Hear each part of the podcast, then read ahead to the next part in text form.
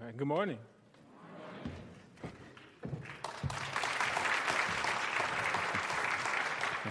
First of all, I don't know who that was Pastor Brent was talking about, preaching all over the country. I don't think so. Um, you know, uh, I am like super duper nervous right now. And that's a great sign for me because when I'm nervous, that means that I'm not relying on me, I'm relying on the Lord. Uh, I'm also standing here with mixed emotions right now. You know, a lot has happened this past week. Uh, and um, I have a lot of joy because this is a great privilege to be able to stand where my pastor stands and ministers to the house. This is like a huge privilege, you know. And if I do it right, I might get invited back. but also, too, you know, we're facing just a big challenge in this nation right now. And there's a lot of things that's being taught to us, or told to us, or programmed towards us. But no one's really talking about the evil that's the source of it. You know, that's a big challenge for us. And in all of these things and all these voices, you know, we would need to make sure that the voice of the Lord is in the midst of all of these things. And it's not even about quoting scripture or anything like that. Sometimes it means that somebody who just believes and trusts in God is present and does and says the things that he says that we should say and do. And we show a stark contrast to what's going on in the world is that the people who are thirsty for the truth, that they know that they can't do this on their own, when they see us there and we're operating in a way that's very different than what's going on around them, then they may ask the same question that they asked to Peter after he preached that tremendous sermon What must I do to be saved? And I've been struggling with this, you know, when, you know, the message and things. I, w- I was going to do this great introduction, you know, and talk about my family and all of those things, but, you know, you'll meet them. They're over there. my wife, my daughter, my mother, and uh, a great friend of ours, too, uh, from work here. There's some other folks here might be visiting that we know that come to support. But, um, you know, I've just been really struggling with it. When Pastor Brent had asked me to come and and to share the word today and to, and to step into the series. You know, there's this great anticipation, you know, in Jonah. I get to study Jonah, you know, and I love studying the Bible. I love getting into character studies. I wanted to get deep into Jonah. And I wanted to go past the VeggieTales videos I used to watch with my daughter about Jonah. Trust me, my theology is not coming from the VeggieTale videos, although they were pretty faithful to the Bible, but there's something different today. Okay?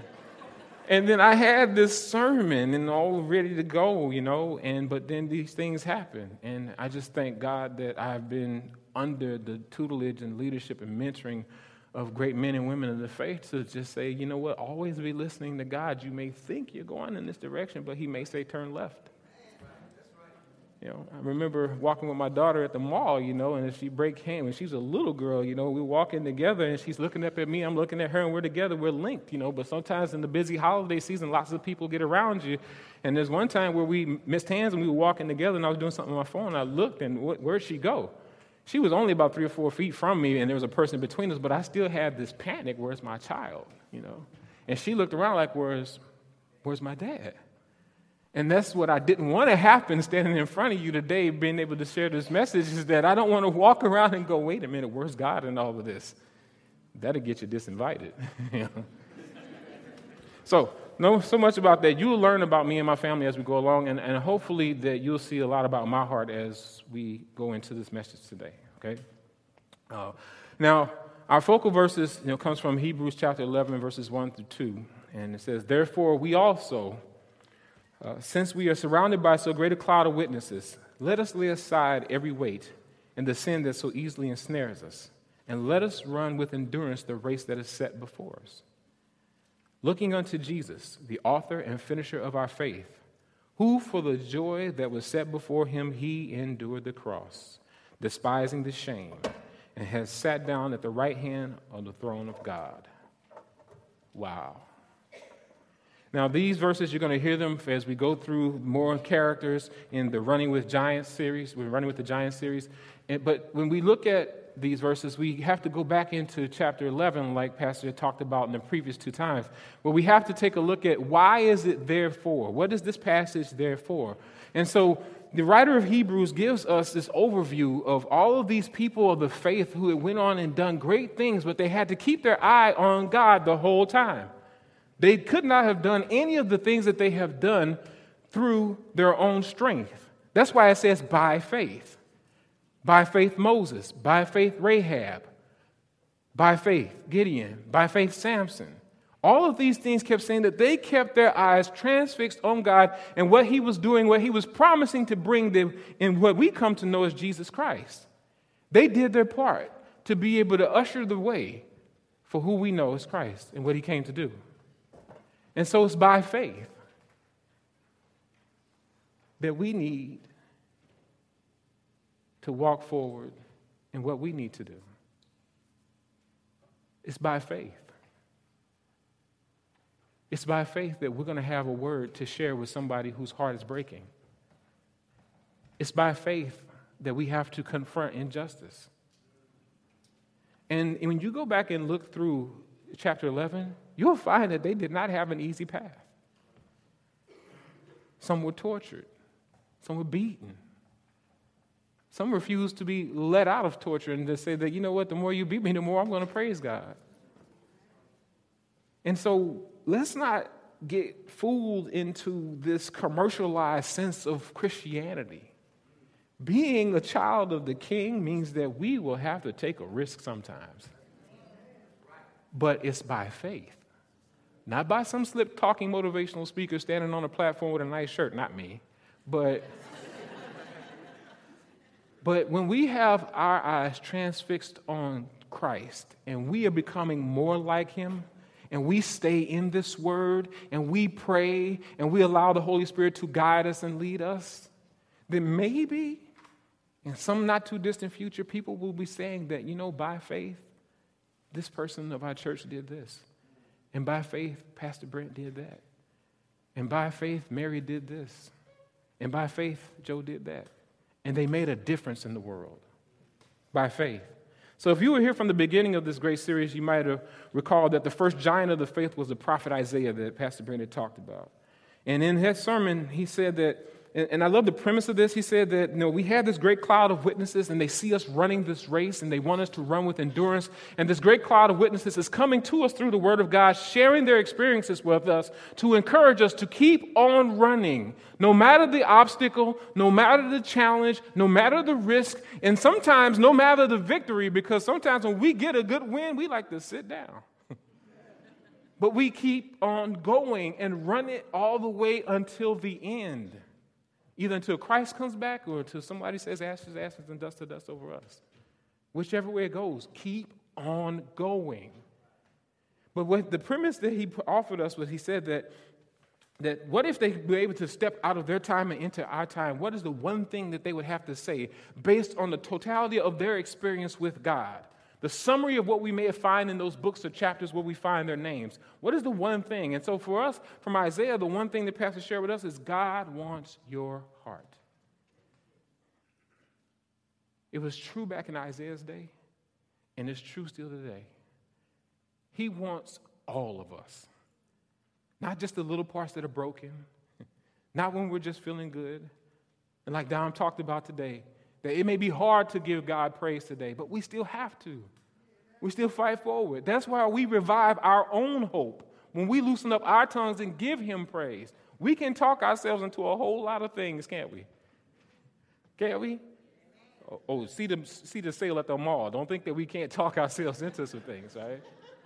Well, it works the same way too by preaching to ourselves from the scriptures, by serenading God in songs of praise and worship we can bring ourselves out of the fear and back into the understanding of the three things Christ gave to us love, power, and a sound mind. Now, I'm not good at math, but three beats one every day. then, Pastor talked with us too about the giant of the faith, Deborah. And she was one of the judges of Israel, but she was also a prophetess and she was also a great leader. And Pastor said that if she were able to step out of her time into our time, she would tell us if you want a, a, if you want a life of victory, you need a bigger vision.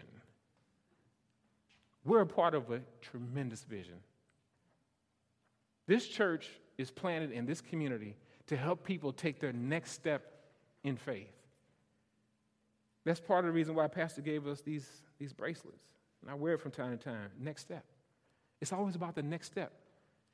With God, there's always more. With God, there's always something to do. With God, there's always something that can be fixed. With God, there's somebody that always needs to be rescued. With God, there's always somebody who lost it needs to be found. There's always the next thing for us. But the bigger vision that we're tied to in all of this is the one that Jesus said, one of the, the last things he said before he left this earth Go into the world and make disciples of all people, baptize them in the name of the Father and the Son and the Holy Spirit. So, as we see all the turmoil that's going on all around us right now, the mission hasn't changed. Matter of fact, even the more so, it's needed to share that. And you don't have to be a great theologian to go out and talk about this. You know what you need? Your testimony. That's all. You need to connect with somebody and talk with them about what Christ has done for you and in you. And in that moment, He'll be working through you. I'm still, I'm, I'm really trying to find my way in here. So, you know, I appreciate you guys your rapt attention. That's good. That's good. you know, so, but here we are now today taking a look at uh, this third giant of the faith, and that's Jonah. And I'm telling you that this was a tremendous experience for me to be able to study Jonah and to take a look at him and his life. And so, the first point that I want to be able to share with you about uh, this message. Um, by the way, the message title is, see, I am nervous. no, but the, the message title is to embrace your purpose. If Jonah was able to step out of his time into our time, he would walk right up to us and say, You know, I've had time to think about writing that book before I wrote that book that bears my name. And in all the things that I was able to do, God called me to be a prophet. And he was also been able to use, as some Bible historians said, that he was also a statesman where at a certain point in Second Kings, he was able to deliver a prophecy stating that God would be able to give back some of the northern territory that had been taken by the Assyrians that had overrun the country, the northern kingdom, that had taken some of the people into captivity, and Israel never really recovered from that. Those people never came back. They were put to death, they were put to slavery, they were dispersed all throughout the Assyrian Empire. But God worked through, through Jonah and he was able to be able to deliver a prophetic word. He said that I am going to give you back that territory. But some Bible historians said that Jonah was also part of the negotiating team to be able to reestablish those boundaries. So Jonah was a statesman too, but it wasn't really about him being a statesman in the book of Jonah. It was more about him being God's prophet. And when I began to really read it and look at it as a character study and, and, and try to sift through the, theological points that was in it, I really saw the humanity of Jonah. This is an autobiographical piece. Now, I don't know about you all, but when I pull off an autobiography off a bookshelf, a lot of times the people who wrote their own stories, they tend to gloss over the bad parts. and they tend to emphasize the good stuff, right? Not Jonah. When you read that book, it's raw. He under inspiration, gives a full accounting of his response to, his com- to the command of God to go preach to the people who were terrorizing his people and the consequences thereof, and even his struggles there after he did preach. It is raw and riveting. It's only 48 verses in four chapters, but it is one of the most epic stories that you'll be able to read in about 10 minutes. I challenge you to take a look at it. But the first point that I want to be able to introduce us to is God will not give you a command that's misaligned with your purpose. God will not give you a command that's misaligned with your purpose. Anything that God's got marked out for you to do to participate in His salvation plan for this world, it is thoroughly been vetted and it fits you, is shaped for you. The struggles are the right size for you, the resources are the right size for you, the partnerships that you need to have are for the right size for you. Whenever God gives a command, it's not a mistake. It's not say, hey, go get that done, and I hope that works. Never so. Never so. Not with God. But we see, though, that in Jonah chapter 1, verse 1, he says, The word of the Lord came to Jonah, son of Amittai Go to the great city of Nineveh and preach against it, because its wickedness has come up before me. Go and preach to the great city of Nineveh, because their wickedness has come up before me. In God's plan and in His timing, He says, I need to do something about this sinful nation. Now, if you were just a regular Hebrew at the time, you're thinking, like, yeah, he's going to smite them, he's going to wipe them out. That's what we want. We want you to go and fight our battles for us, just like you did when we was coming through the promised land, just like you did in the wilderness. Take care of our enemies, right? But that's what you would want. Haven't they taken part of your country? Haven't they taken your friends captive? Haven't they destroyed that way of life in the northern kingdom? Isn't that what we want? That's the natural way of thinking, right? But God has something else on his mind, and he wanted Jonah to be a part of it. So, what God asked him to do was just go be my prophet. And we don't have to assign some great big definition to what a prophet is. A prophet simply means that you're chosen by God, you heard a message from God, and your job is to go and deliver the mail to the recipients that are supposed to read it. Nothing spectacular about that. Right sized command, right person. But Jonah, instead of going and following through on what God wanted him to do, he decided to go off in the other direction. And it made me stop and ask, well, why is that? Why did the rebellion rise up so quickly in Jonah where he was happy to be used of God? He was used as a statesman, almost like a secretary of state for the kingdom. He had this relationship with God. In some ways, I'm sure he trusted God. But what caused Jonah to go in the opposite direction? God said, go 500 miles from the point where you are to Nineveh, but he decided to go 2,000 miles in the opposite direction to Tarshish. I had to ask God, what is that all about? Well, when we take a look at the Bible, it's good for all peoples at all times, right? You know why it's good that way? Because nothing has changed about us since the fall. Human nature is basically the same. Left to our own devices, we'll probably choose things that have nothing to do with God's plan. So when I'm looking back in Jonah's time, about 760 BC, I'm taking a look at today. What were the pressures that Jonah might have been under that caused him to say, you know what, God, that's a really good thing that you told me to do, but I think I'm going to go this way instead? Well, maybe there could have been hatred and anger towards the people who enslaved your people, abused your people, murdered your people, taken the promised land away from them. Maybe there was such a hatred in Jonah that he didn't want to see them saved. But you know what, too? Being a prophet also meant that you were a public figure, that you were seen. People know when, oh, when Jonah's coming, what's he going to say? Okay, everybody stop and listen. Maybe Jonah was under some social pressure, cultural pressure from his own people. Dude, you're going to go and preach to who? And tell them what? You can't be serious, Jonah. Save the people who oppressed us? Really? Really? They're not of our tribe. They're not of who we are. They're not our people. They're not where we're from. Jonah, you're going to go and you're going to help out our enemies? Does that sound familiar today? It sounds like the political discourse. Sounds like neighborhood against neighborhood. Crips and Blood, Tupac and Biggie, East Coast, West Coast, you know. it sounds like people were placing their agenda above God's agenda. And so I can understand why Jonah ran in the other direction. Because it had struck home with me. As I was reading these things, I had to examine myself against the Word of God and say, okay, Lord, who am I avoiding? Who's hurt me that I don't want to go talk to? Who has different beliefs than I do that I'm shunning? That when I get around them, all I can do is say, hey, Bob, how you doing? And keep walking when God really wants me to sit down and engage with that person and involve myself, not in a relationship, but in a fellowship, a deep, abiding knowing and being known, an exchange. I was challenged by that when I heard that. So I can understand why Jonah would have ran in the other direction.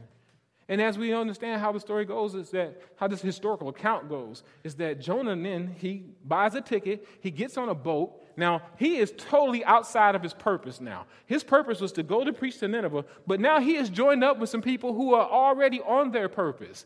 Those sailors and that ship, all the cargo and all the equipment and everything on it was designed and made to be able to go to Tarshish.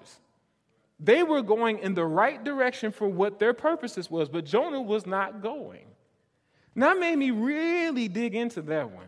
And it made me stop and think that when my purposes have been misaligned with other people's purposes, I wonder if there's ever been some stormy seas. you know, we kind of see this on the job, right? Organizations have missions, right?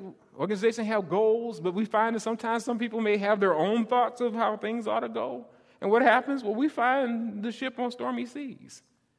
Now, I'm not asking you to pull an HR move like they did and toss those folks overboard. You have to pray about those things. But ultimately, that's what had to happen with Jonah. As they were going through all those stormy seas, that they went down beneath, and Jonah was sleeping beneath, and they had to wake him up, and they said, Hey, you need to pray to your God. We're up here praying to our guys. We got to figure out how to be able to save this ship. And as the story goes, you know, they did find out that Jonah was the reason why, and he said, Hey, you know what? I'm a Hebrew, and I serve the God of the, of the seas and the, and the earth.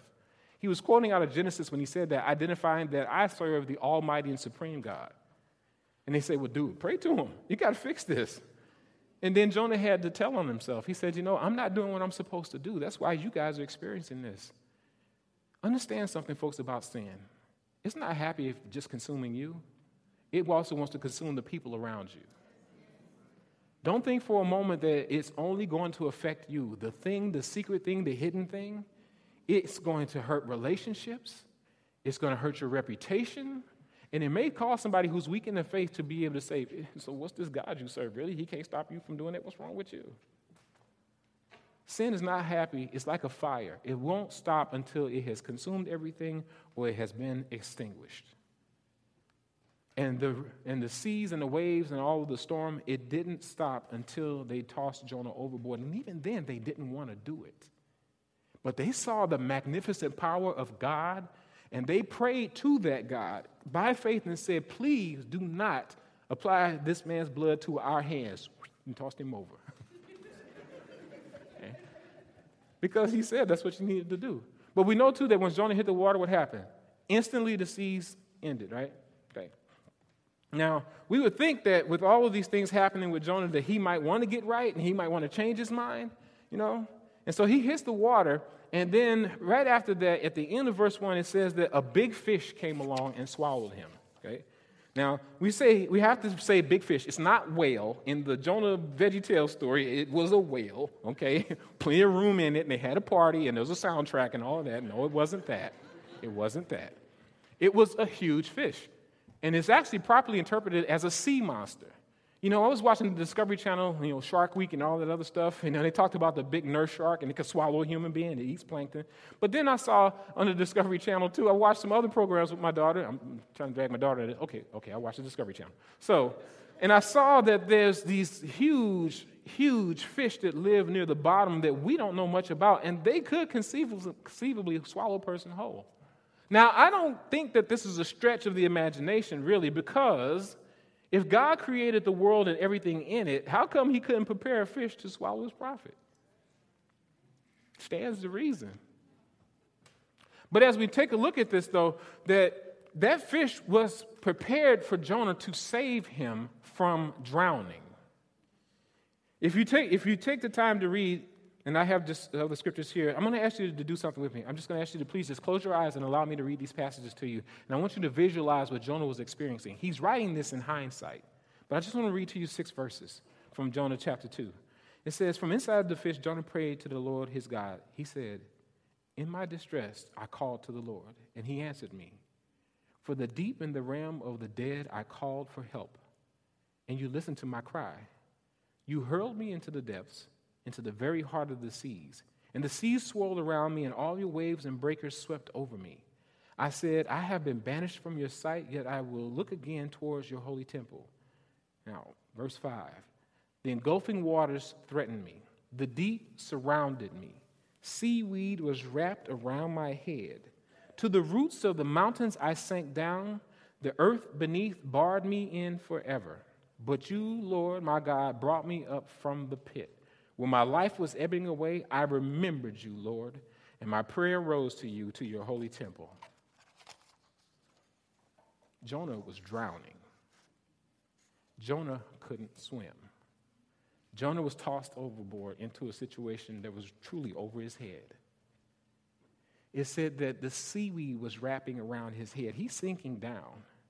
He said he was sinking down to the depths of the base of the mountains. You know that islands are actually the tops of submerged mountains? That's how far down he was. And then it said that the earth barred him in. Somehow, some way, he either got stuck in the muck and couldn't free himself, or maybe some rock tumbled on top of him. But Jonah was, for all intents and purposes, entombed until the fish came. Now,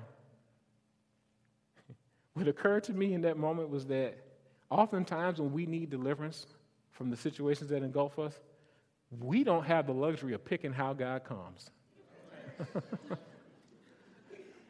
He's thinking life raft, boat, dude can dive and hold his and hold his breath, right? But what did God do? God dialed up a fish, a big enough, if, and not only that, but not just bring him up, but God says, and you'll be there for three days.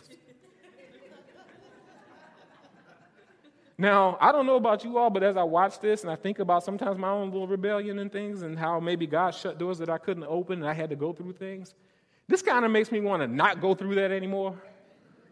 Because I can't pick how God's going to come. He's going to come, but I can't choose how He's going to come. And sometimes maybe the method of delivery is sometimes maybe worse than what we're going through. But you know what that's for? To help us to understand the contrast of being obedient and disobedient. Because with obedience, there is blessings, but disobedience, well, you just get what happens to you.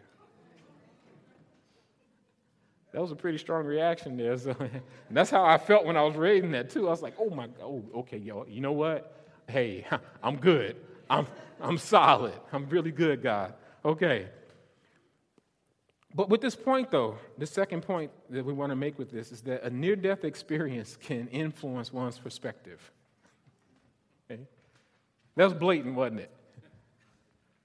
A near death experience can often influence one's perspective.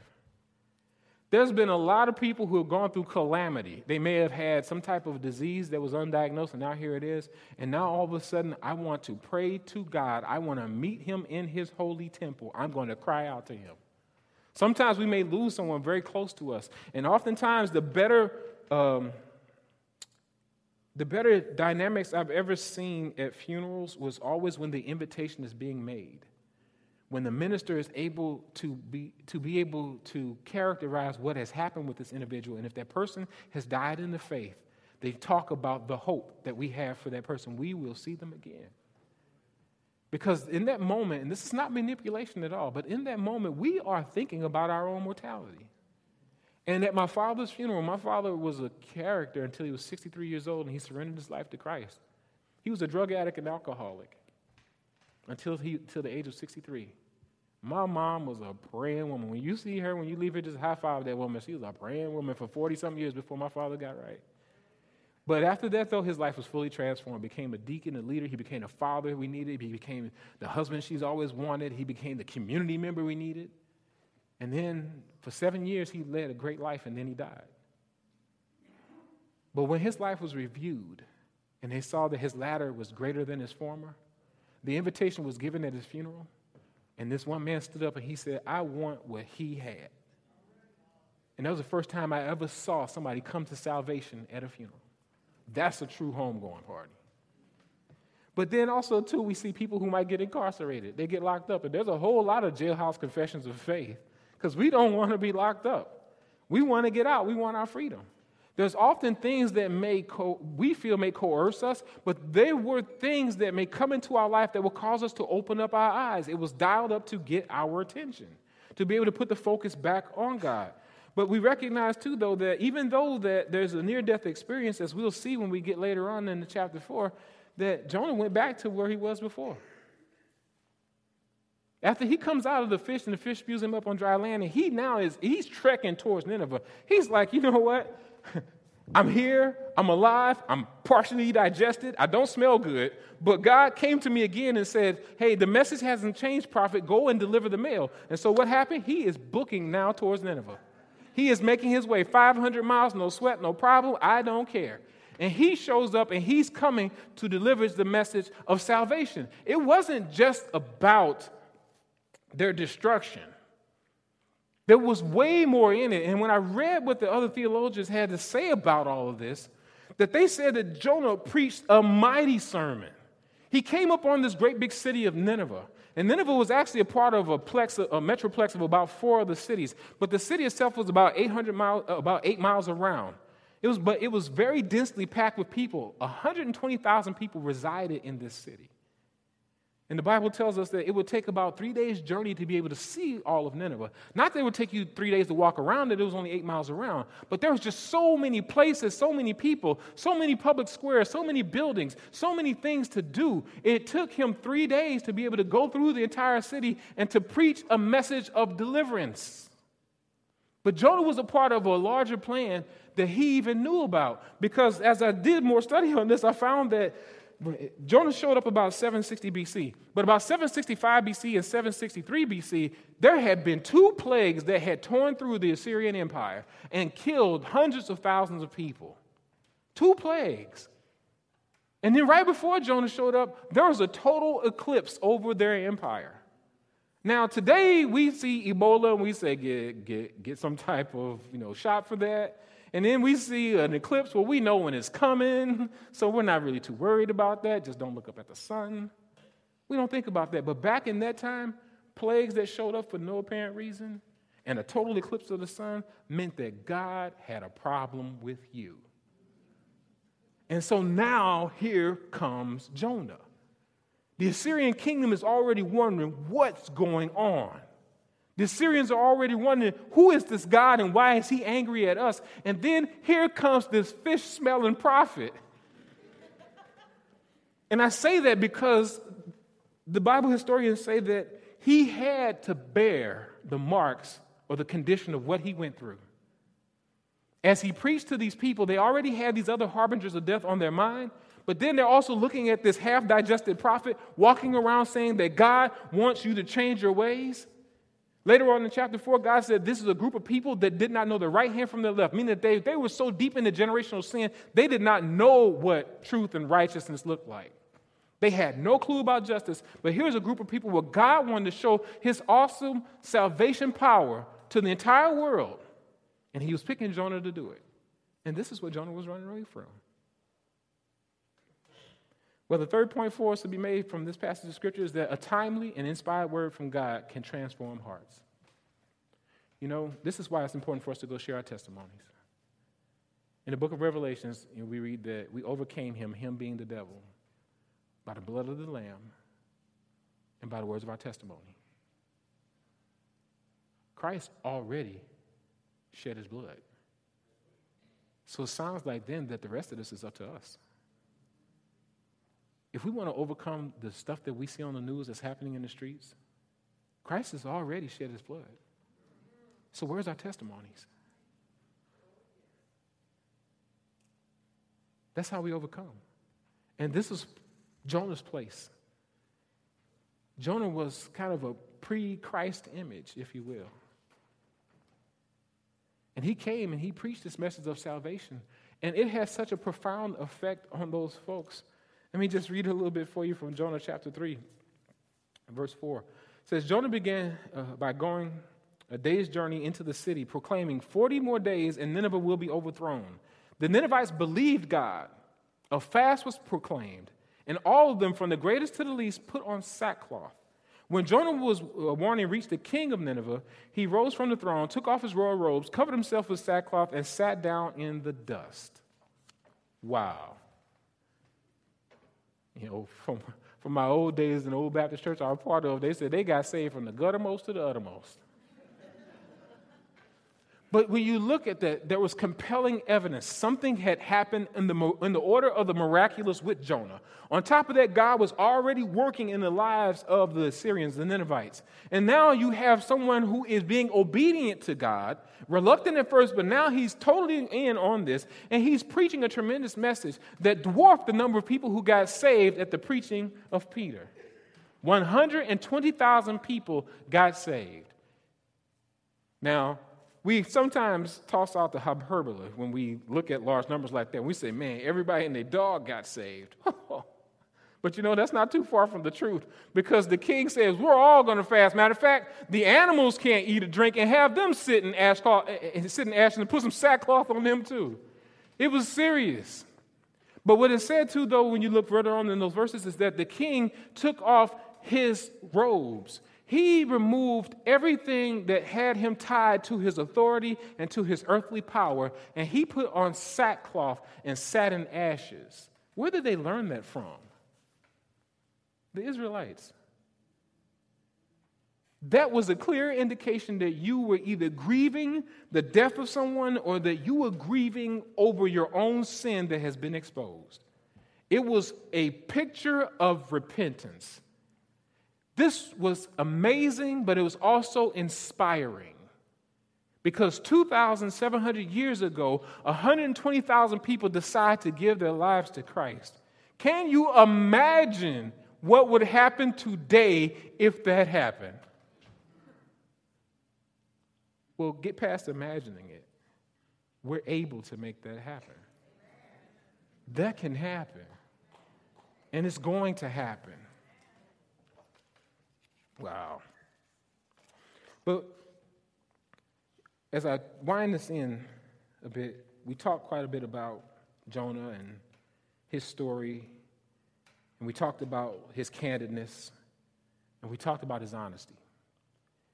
But we also recognize, too, in chapter 4 that after Jonah had preached a tremendous sermon and 120,000 people got saved, you know what he did? He didn't run through the city high fiving folks and trying to get a shower. None of that. You know what he did? He went to a vantage point overlooking the city because he was hoping God was going to change his mind. See, that's the danger of making a profession of faith based upon circumstances around you. The house can be on fire, and we say, Oh Lord, oh my God, and run to him. Because when the situation gets real good, a lot of times we forget about God. That's why it's important to maintain your own personal relationship. This is snacking today. This is a snack. The meal happens when you crack the spine of your own Bible and you read it and you pray. The meal happens. The nourishing happens when you believe that word and apply your gifts to the people around you to build up the body of the saints and to go and make a difference in the world, making disciples. That's when we're nourished, not just in the taking it in, but the nourishment is there to provide for us everything that we need to be able to make disciples of all people. That's us embracing our purpose. Jonah was kind of almost there, but then he stepped back away from it. A big challenge. This closing passage and last point I want to make for us is that I hope that in some small way, and I'm not the greatest preacher like Pastor Brent, he's quite animated, keeps you engaged.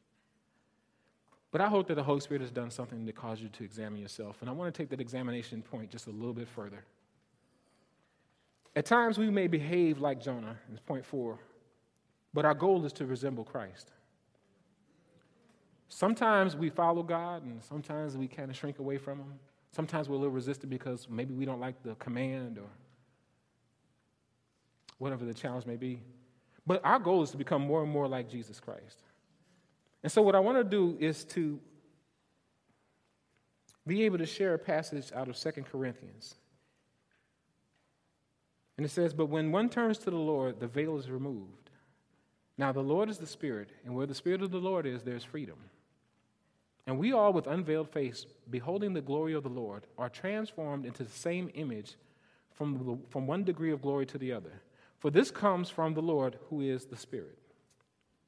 Now, I can go backwards into that passage, but I'm looking at the time that we have right now, so I'm going to go forward to the example to be able to help to illustrate to you what this should mean to us. Okay?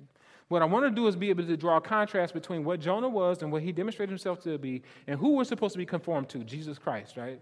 So, but there are some similarities in between the two. First of all, Jonah and Jesus, they were both prophets.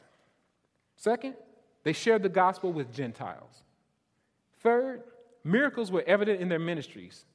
They were entombed for three days, and they were both used by God to bring about salvation. They got a lot in common. The Bible historians said that Jonah's account was kind of a precursor of, of Christ's account. And even Christ gave validity to Jonah's um, experiences when he said that I will point to him as a sign for what's about to happen to me. So this is not some whale tale.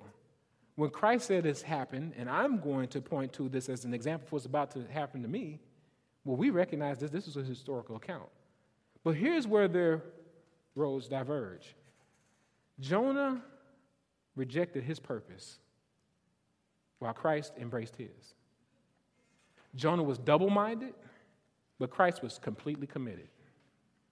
Jonah was cold hearted towards sinners, but Christ had great compassion for sinners. You know, in Ezekiel chapter 33 and 11, God had Ezekiel tell the, the Israelites, He said that I don't take any pleasure in the death of sinners. That's why he went to Nineveh. That's why he sent Jonah to Nineveh.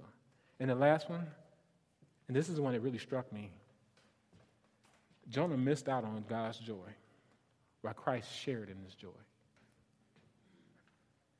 You know that every time that we share our faith, we are sharing in the joy of Christ. Every time that we go out and we talk with somebody about who this great God is that we serve, or even just share our testimony and say, This is how I got here, that we are sharing in this joy. But anytime that we turn away from it, we miss out. Sometimes if we feel hollow inside, we got to ask ourselves do we have the heart of Christ? And are we doing the things that he would have done? See, that's the big challenge for us right now. You know, these circumstances that we're facing, I'm not going to say that they're solvable and we're going to have a perfect world because as I read the Bible, it doesn't end that way.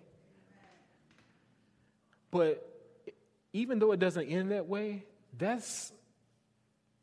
doesn't stop us from being on purpose. As a matter of fact, that's why we were born at this particular time to engage the community, to engage our neighbor, to point out the things that are injustice. I'm not worried about God being in the justice system. I'm worried about God being in the judge in the justice system. These are systems, these are inanimate things. I'm not worried about God being in the government. I'm worried about God being in my legislator that's in the government. But how will they know unless we tell them? Because we've truly been sent. You know, this isn't one of those great passive brain, ah, and you walk out and say, I will set the world on fire. no, because I wanted to. I, I, reshaped this sermon in a lot of ways, and I had a lot of cool things I wanted to ooh ah, but you know what? We're in serious times. We're in serious times. But there's also a very serious God who's very serious about the lost. And his son, Jesus Christ, undertook a very serious command to be our substitute on the cross to take the punishment. If you ever saw the Passion of the Christ, it wasn't even close. It wasn't even close. If you read Isaiah, it said that he was beaten so bad that his face, you couldn't even tell that he was a human being anymore. And he took that. I'm not going to make it general. He took it for me. If everybody in this room right now was perfect and you never did anything wrong, I am totally convinced that Jesus Christ would have done this for me. And that's the testimony I share. And prayerfully, that's the life that I live. So, the challenge for us today trust God, embrace your purpose. He's already made a way for you to do everything that He would have you to do. God bless you.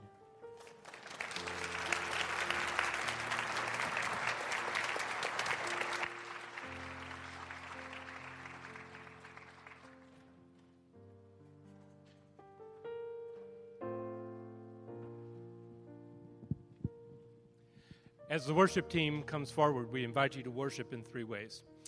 Uh, first, uh, I would just add in thanksgiving. Uh, you were able to overhear a message that God gave Frank, especially for me. Uh, and so I appreciate you listening to that. Uh, just please don't point fingers on your way out. We will worship in three ways now. First, if you have your connection card, if you have a prayer request, we have a time for prayer during the song service, but if you were not able to or did not feel able to uh, come at that time, if you want the prayer team to pray for you, just put it on your uh, connection card. That list goes out to the prayer team, and we will pray for you this week.